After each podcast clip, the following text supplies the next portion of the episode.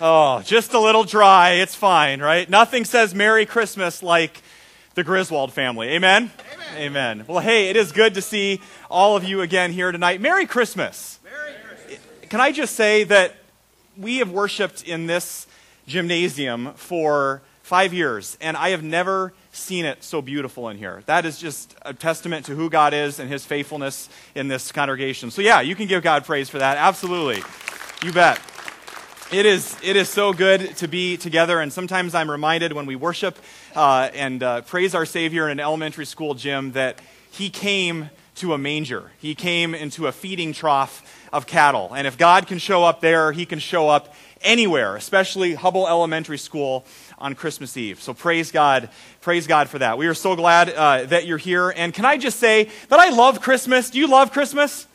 I love everything that goes along with Christmas. I love uh, the carols and I love the lights and I love uh, worshiping as a church family. I love eggnog. Does anybody love eggnog? you either love it or hate it, right? Well, there's a lot of eggnog flowing in our house these days. I, I love everything about Christmas, even, uh, even some of the things that are, that are a little bit strange, but I don't love all the craziness. I don't love all the, the, the hype that goes around it, because when it really comes down to it, it's about a baby who became a man who is our Savior. At the same time, we have an incredible, incredible opportunity tonight to take a step back and maybe to receive Christmas anew this year. Maybe for you, this is your first Christmas Eve service ever, and maybe for you, it's your 50th or your 75th, whatever it is. Maybe Christmas is going to be new, brand new for you this year because we have a reason to celebrate. And speaking of that, some of you are familiar with how we do things here at Hope Des Moines, some of you are not. If you've been around for a while, you're going to walk out of here tonight and go, that was so not Lutheran. And that's okay, because that's not necessarily our goal. Our goal is to uh, extend the kingdom of God here in the city of Des Moines. And one way that we do that in worship is that this is not a one way dialogue. So if you thought you were going to come here tonight and have a nice, quiet, peaceful Christmas Eve service and just have a preacher yak at you for about a half an hour, that's not the case. This is a two way street. And so, a couple rules here about worshiping at Hope Des Moines. Number one, if I say amen or praise the Lord, you can holler back whatever you want to. You can say amen, hallelujah, do a little dance in the aisle style, uh, whatever fits your fancy. And secondly, I want you to laugh. Do you like to laugh? Okay, seven of you like to laugh. The rest of you, maybe you should watch the movie The Grinch or something like that. So, to, to help you do that, to experience some Christian joy, maybe you've never really had a good old fashioned belly laugh at worship. But if we can't laugh, deep from within us on Christmas, when can we laugh? So I'm going to give you a little practice. There's going to be multiple opportunities to laugh. It's okay. It's okay. You can do it. So I'm going to count to three, and I want you to laugh tonight from deep in your soul. Maybe can't, you can't remember the last time you had a really deep laugh from the gut. I'm not talking about just being happy. I'm talking about a joy this Christmas because a Savior has come and we have reason to celebrate. I don't care what you sound like. Scripture says make a joyful noise unto the Lord, okay? So even if the person next to you sounds terrible, just look at him and give him one of these smiles like, hey, that's great, all right? So on the count of three, I want to hear it, all right? You're just going to let it out. Just do a deep belly laugh. One, two, three.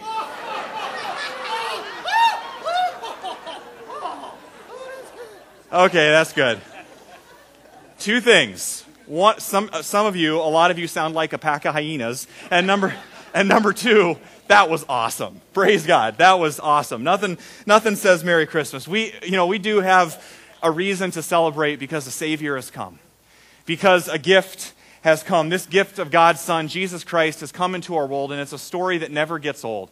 It's a story that will never, ever disappoint. And that's what I wanted you to, to think about as you watched Clark W. Griswold. He had visions of grandeur, of a, of a wonderful family Christmas where everything was going to be great and, and well and put together. And needless to say, everything came crashing down. If you've seen the rest of that movie, that's indicative of how the whole rest of the thing goes. And if you're Clark W. Griswold, you are disappointed with Christmas. You are thinking to yourself, if you're Clark, this is it?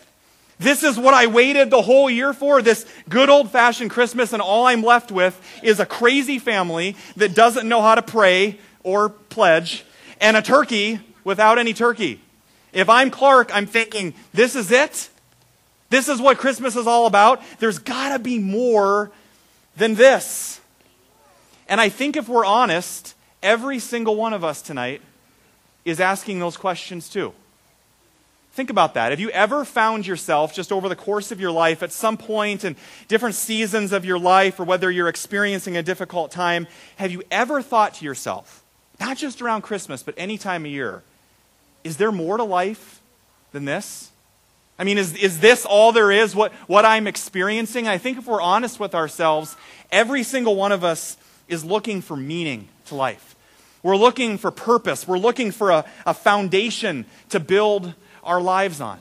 And maybe that's why you've come tonight is you're looking for that. We're all looking for something that will not disappoint us. And interestingly enough, that's where I want to jump into this story tonight, not with uh, a baby in a manger and with shepherds and wise men. I want to back up thousands of years to another group of people who didn't want to be disappointed either, who had been waiting and waiting and waiting. If you've been around Hope at any of our campuses the last few months, you know that we've been reading through this story 31 of the most powerful stories of Scripture, and we've been following these people called the Israelites. And what we'll discover tonight is that the Christmas story begins far before a manger scene. That God's people, the Israelites, had been waiting for a Messiah. They've been waiting for a king to come like King David that would come in and kick out the Romans and stop their oppression. They had been waiting for thousands of years for a Messiah. And prophets like the, the prophet Isaiah would come in Isaiah chapter 9, and he would say this 2,000 years, long before Jesus ever came, Isaiah said this The people walking in darkness have seen a great light. On those living in the land of deep darkness, a light has dawned. And then, before anybody knew the names of Mary and Joseph or that the Christmas story would happen, the prophet Isaiah said this, and let's read it together up on the screen. For unto us a child is born, to us a son is given, and the government will be on his shoulders. That's what the Israelites were waiting for. That they hoped that they would not be disappointed. That's what they were looking for. And I think if we're honest, too, every single one of us came here tonight probably looking for something. I don't know what it is that you're looking for, but we all came here tonight for a lot of different reasons. Some of you are here because well, Christmas Eve worship is a family tradition. And for others, it's, well, you know, it's a good religious thing to do. We should probably go to church on Christmas Eve. And for a lot of you, you'll do the good old fashioned religious thing. You'll come here, you'll sing some songs, you'll go home, well, you know, we'll read the Christmas story, or maybe you'll open some gifts and have dinner together as a family tonight. And then you'll do it all over again next year, and the next year, and the next year. And it becomes a tradition, but there's not really any life or joy in it. For some of you, you really have no idea why you're here tonight because there are skid marks in the parking lot because you were drugged into this place tonight and you said, I will never step foot in a church. Well, I've got good news for you. You're not in a church because you, the people, are the church. This is an elementary school, and the person that's yakking at you up here tonight, your pastor, was one of those people that left skid marks in the parking lot because I was a pastor's kid. And the last place that I wanted to be ever was church. I would much rather be home watching football, watching the Bears, God's team. I thought that was holy enough to stay home and watch them. You can debate that later. But I didn't want to be here either. And so if that's you, if you're saying, eh, not really big on this whole churchy thing, I'll do Christmas and Easter, but I'm not really big on the church thing, just turn to your neighbor right now and say, hey, you're in the right place. You're in the right place. Just remind them you're in the right place tonight. Well, no matter why you're here tonight, I want I don't want to tell you so much about a religion. I don't want to so much celebrate a holiday with you tonight. I want to tell you a story. Because our lives are built on stories. All of us love stories. And for some reason, recently, I found myself reading uh, some children's Bibles because that's what I do. Uh, don't ask why. Uh, I've been reading a lot of children's Bibles, and I came across one a couple weeks ago called the Jesus Storybook Bible. And you would think, John, that's a little strange. You can probably read a grown up adult Bible now. But I was reading the introduction to this children's Bible, and it gripped me. Maybe this story isn't just for little kids and a manger scene. Listen to the introduction to the Bible. No, the Bible isn't a list of rules or a book of heroes. The Bible is most of all a story. It is an adventure story about a young hero who comes from a far country to win back his lost treasure. It's a love story about a brave prince who leaves his palace, his throne, everything to rescue the one he loves. It's like the most wonderful of fairy tales that has come true in real life. The best thing about this story is it's true. Oh, there are lots of stories in the Bible, but all the stories are telling one big story the story of how God loves his children and has come to rescue them. God has been painting a picture since the beginning of time, story after story after story, and tonight that painting, that masterpiece, culminates in an infant in a manger. Take a look and see if you can follow the story that is God is painting before us tonight. Let's take a look. And at the center of our story tonight is a baby. Almost like all of history, every Bible story that you've ever known finds its meaning tonight. As if every story in the Bible whispers the name Jesus. No, the Bible is not simply a book of rules and do's and don'ts that this God wants to steal all your fun. It is the greatest story ever told. And tonight, I want to tell you a story about a God who has been pursuing us, who has been painting a masterpiece since the beginning of time, who has been pursuing you. And maybe tonight, he will whisper your name. And our story tonight begins not in a manger scene, but long ago in a garden. And so, as God begins his masterpiece, he begins with paradise in a place called Eden. And the first chapter of our story begins not with the words once upon a time, but with the words in the beginning. And after God creates this beautiful, beautiful creation, he says in Genesis 1:27, he creates you and I, he creates man and woman. He says, "In my image, in the image of God, I will create them." Meaning from the very beginning, you were created for a relationship with the God of the universe. And God says to them, Be fruitful and multiply, and you have complete freedom to do whatever you want. You can eat from any tree in the garden, you can explore this beautiful paradise. Only there's, there's one thing God says, just live life my way. Don't try to step outside the boundaries. There's just one tree. Don't eat of that. And yet, we know that for a relationship to be true, for there to be true love, there has to be choice. One of my favorite authors, Philip Yancey, writes this Power. Power can do everything, but the most important thing it cannot control love. And so God gives us this startling gift in the garden. He gives us choice whether to receive that love or to reject it. What kind of a God would take such a risk? What kind of a God would give us that choice? Well, a God that doesn't want puppets, a God who wants you. And so we know how the rest of the story goes. Adam and Eve take that choice and they eat of the only tree that God said not to. And yet, when we arrive on the scene in Genesis chapter 3, we discover the heart of God. We read, Then the man and his wife heard the sound of the Lord God as he was walking in the garden, and they hid from the Lord God among the trees. But listen to this but the Lord God called out to them and said, Where are you? Now, does God not know where they are? No, it's not a big game of hide and seek and God saying, ah, I can't find you, I'm God. No, God knows exactly where they are. They're hiding in their guilt and in their shame. And I want to ask you that question tonight. Maybe not physically that question, where are you? You're here, but where are you in relationship to Him? Are you, are you more like Adam and Eve tonight? Are you hiding somewhere in the garden? Are, you, are you hiding from God? Or maybe the last few years, are you running from Him? He's been pursuing you, and you say, No, I, I don't want to do that. I don't want to live my life your way. I, I'd rather call the own shots in my own life, just like Adam and Eve did. But I want you to see something at the very beginning of our story. When sin first creeps into the picture, who's pursuing? God.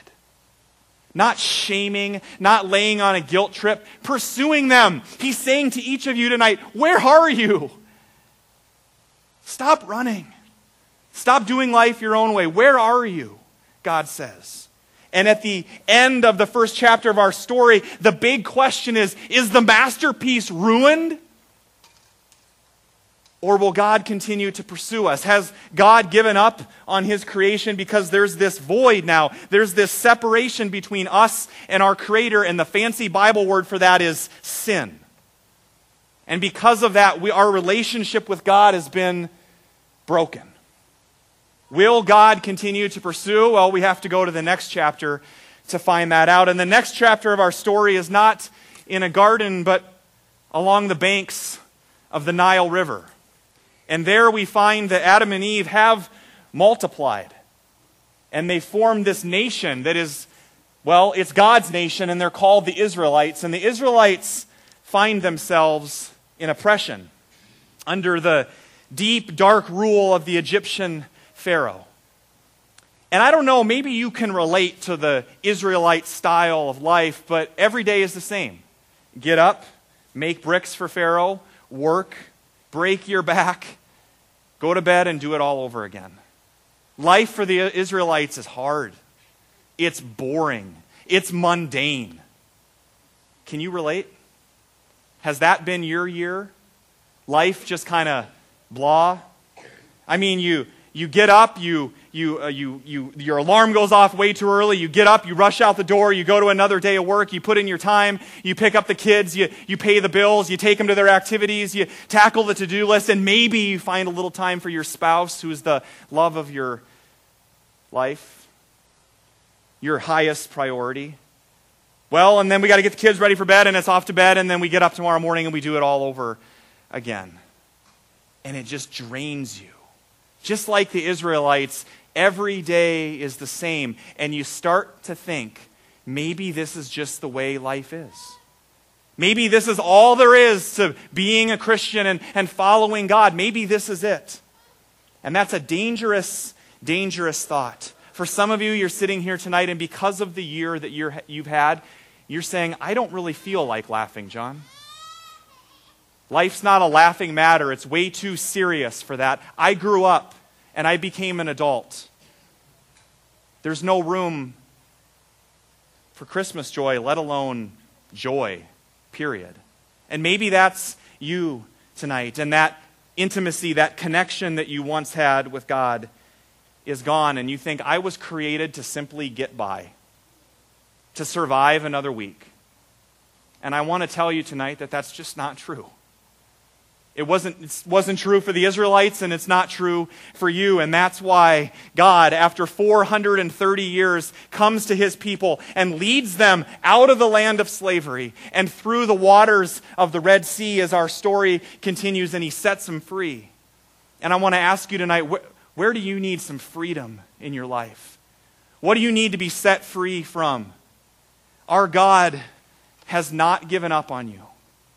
And I just want to say to each of you tonight if you're feeling lost or confused or fearful about the future, He has not given up on you.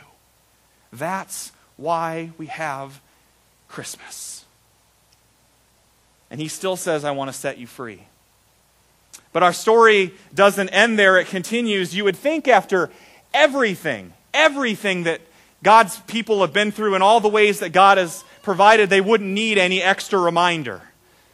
But they continue to turn away and they turn to false gods and, and, and idols. And so God sends the prophets who write messages to God's people over and over and over again, saying, Come back to me.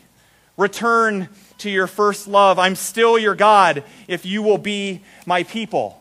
And God leads them into the desert and they continue to reject and deny him. And then God sends kings king after king, some good kings, some bad kings, one of them being King David. But even his life doesn't end well. And here we are at this point in the story, and nothing has worked. For thousands and thousands and thousands of years, God continues to pursue his people. He even says to them, one time in the book of uh, Jeremiah, he says this I remember the devotion of your youth, how as a bride you loved me and followed me through the wilderness. Yet my people have forgotten me. Oh, the agony of my heart. This is God speaking. The God of the universe says to you, let's read this together. My heart pounds within me. I cannot keep silent. Do you know that tonight? The, the God that created everything, who is telling this story, looks at you and says, My heart pounds within me for you. For you. And that's why I came. And he says, I don't want to so much give you a religion, I want to give you a life. I want to give you a life changing love. Over and over and over again, God pursues his people like a lover that is in desperate pursuit of the ones that he loves. But at this point in the story, it's still incomplete. There's something missing. Nothing can fill that void. Nothing can fill that chasm in God's masterpiece and in our hearts that yearns for a Savior. And thousands and thousands and thousands of years later, we receive one. And it's called Christmas. This is the make or break point for all of history. You see, there's only so much that you can do from a distance. I don't know, but maybe some of you have gone to a movie with your date, on a date, with your fiance, with your, uh, with your spouse. When you go to a movie theater, you, with the one that you love, do you sit at a distance? Do you sit on opposite sides of the theater, or do you sit next to each other? Where do you sit normally? Close or far away? Close, right? Close. How strange would it be to pursue somebody from across the theater. It's hard to love somebody from a distance. Imagine the scene. You're on a romantic date with your spouse at a romantic chick flick because your wife drug you to it. And there you are. And she's at one end of the theater, and you're at the other end of the theater. Can you imagine the scene? I love you! I am so in love with you too. This is a public place, there's people in between you. I have never felt so close to you in my life. This is so romantic. I can almost see you in the dark, right? It would never happen like that, right? That would just be weird. When lovers are in love, they, they get close. You know that Hollywood moment when they're about to kiss and the camera comes in, the lights go down low, and the music swells. People in love were meant to be close.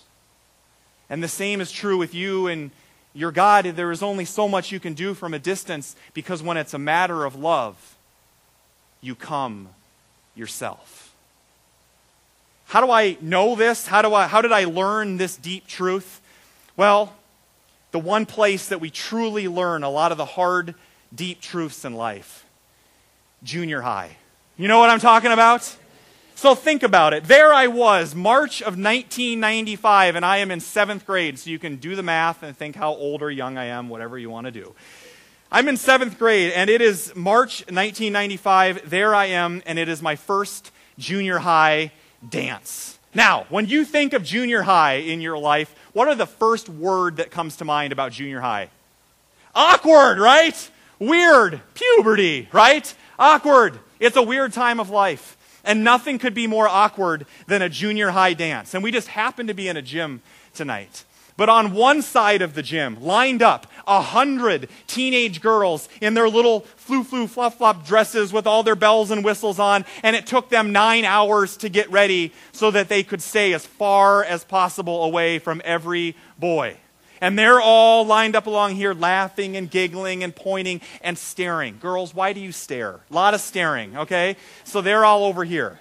On the other side of the gym, a hundred seventh grade boys who are there in their khaki shorts and their Docker shoes, penny loafers, and their tie that their mom made them wear, and they hate it. They would much rather be in the gym sweating than here in the gym dancing. And here they are with all the girls staring at them. Nobody's dancing.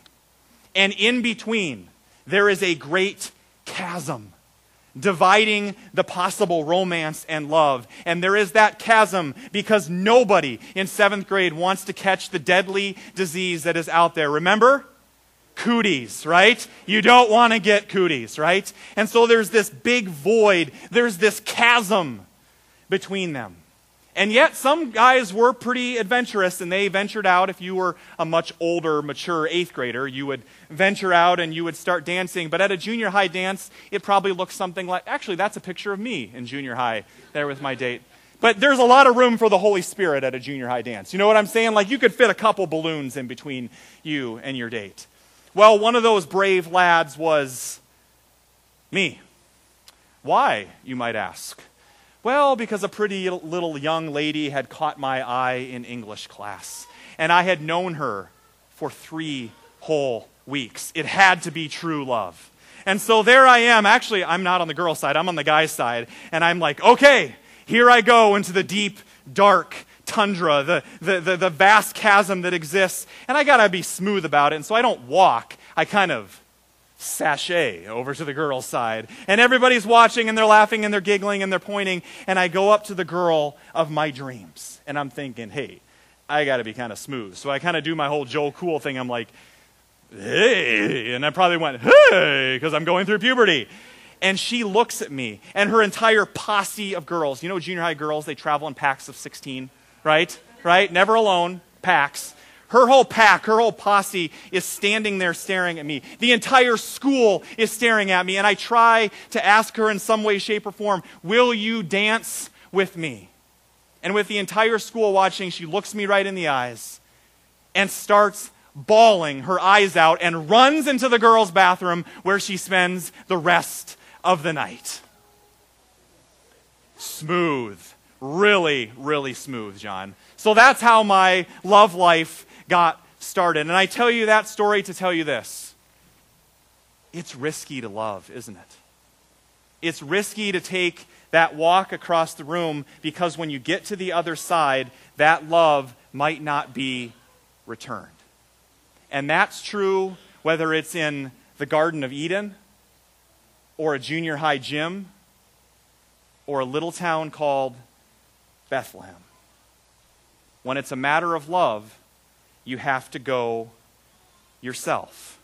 It's risky to love when you don't know what the response will be. And this love that I'm talking tonight is not some sappy, romantic, cheesy love that's from junior high. I'm talking about the love that the God of the universe has for you. And it's a fierce, passionate love that can change you from the inside out if you'll let it. And he was willing to come. He was willing to come not just across the gym floor, but to literally move heaven and earth for you. For you. That's why he came. To step into the darkness. And for, after 400 years of silence, the great pursuer returns. And we read in Luke chapter 2 And there were shepherds living in the fields nearby, keeping watch over their flocks by night, and an angel of the Lord appeared to them, and the glory of the Lord shone around them, and they were terrified. But the angel said to them, and let's read this together what the angel said that night Do not be afraid. I bring you good news that will cause great joy for all the people. Today in the town of David, a Savior has been born to you. He is the Messiah, the Lord. Has it ever occurred to you that the shepherds were night workers? They worked the night shift? Has it ever occurred to you that later on in the story, the wise men followed the star by night? Has it ever occurred to you that when Mary and Joseph had the baby, that the only light they had was possibly the light of the moon shining down in the manger? Has it ever occurred to you that in the Roman world at the time that Jesus was born into, it was dark with oppression, with poverty, with violence? Turns out our world is pretty much the same. Not much has changed in a couple thousand years, has it? Especially after the year that we've had as a nation, after the last couple weeks we've had. Sometimes it seems like the darkness is winning, doesn't it? Sometimes it seems like the world is so dark that how could it possibly end well for us? There's so much oppression, so much violence, so much darkness, and the darkness is so real this year. Not just what happened in Connecticut and, and Oregon, but the darkness is so real in here, in us. Or as Romans puts it, all have sinned and fallen short of the glory of God. Maybe there's a reason that God came at night. Because do you remember the prophecy of old? The light will shine in the darkness, Isaiah says, and the darkness will never overcome it. Maybe we need to be reminded of that truth even more this year. That even though we live in darkness, there is a light that is breaking through, and it wants to break through into your darkness tonight. Folks, we need something bigger than man made laws. We need something bigger than happy thoughts. We need something more than religion. We need a light that can overcome the darkness. We need something bigger than death itself in order to fill that void. And 2,000 years ago, on a starry night, we got it. The Gospel of John puts it this way, John 1:14, and let's read this together. The word became flesh and made his dwelling among us. God took that long walk, not just across the gym floor, but from heaven to earth. For you. For you. And three years ago, thankfully enough, my pursuit of love did not end in junior high. It ended well. And three years ago, I found myself with a ring in my hand walking across the front stage floor of my home church with a ring in my hand, ready to get down on one knee, walking towards the most beautiful woman in the world, in my opinion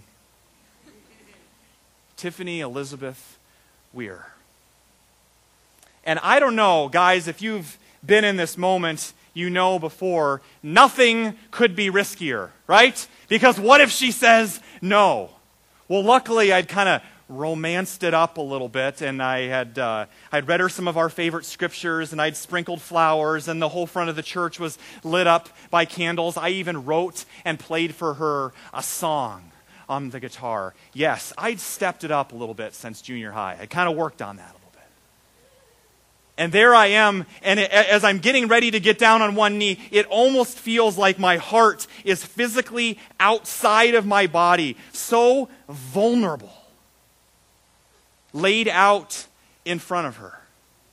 And somehow, Lord, by the grace of God, she said, Yes.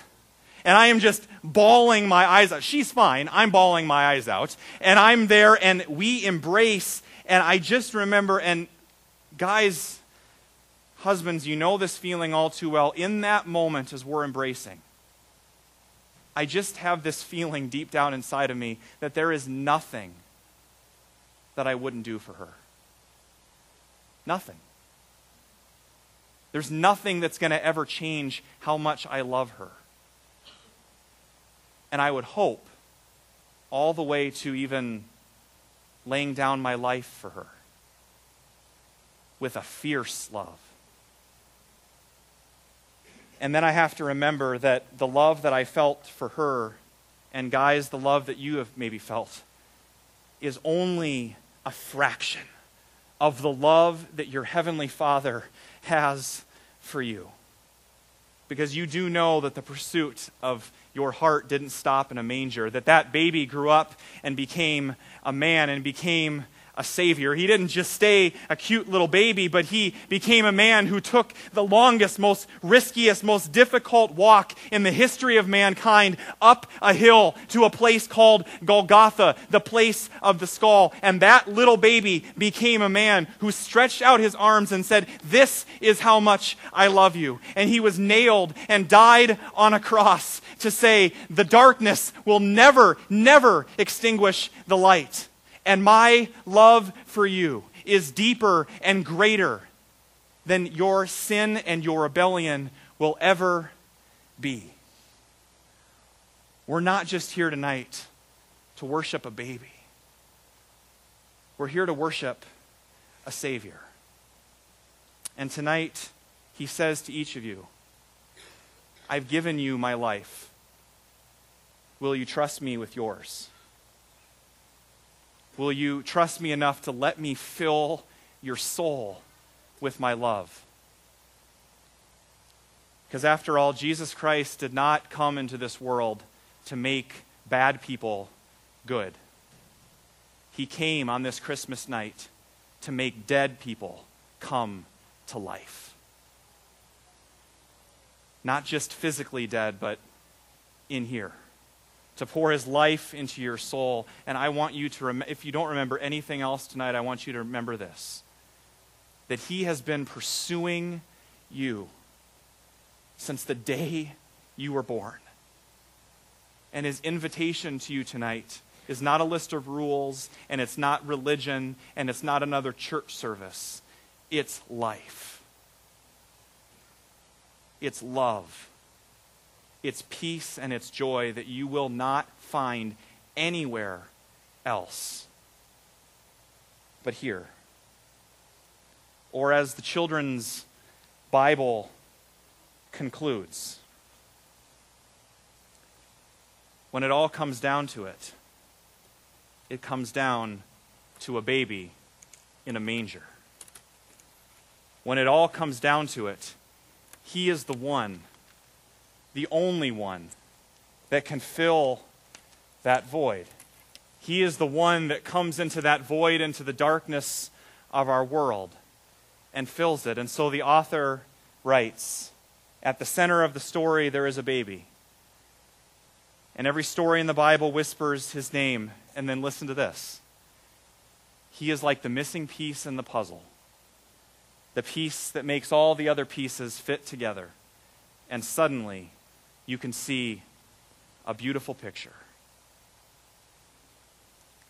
Because when it all comes down to it, strip away everything else this Christmas.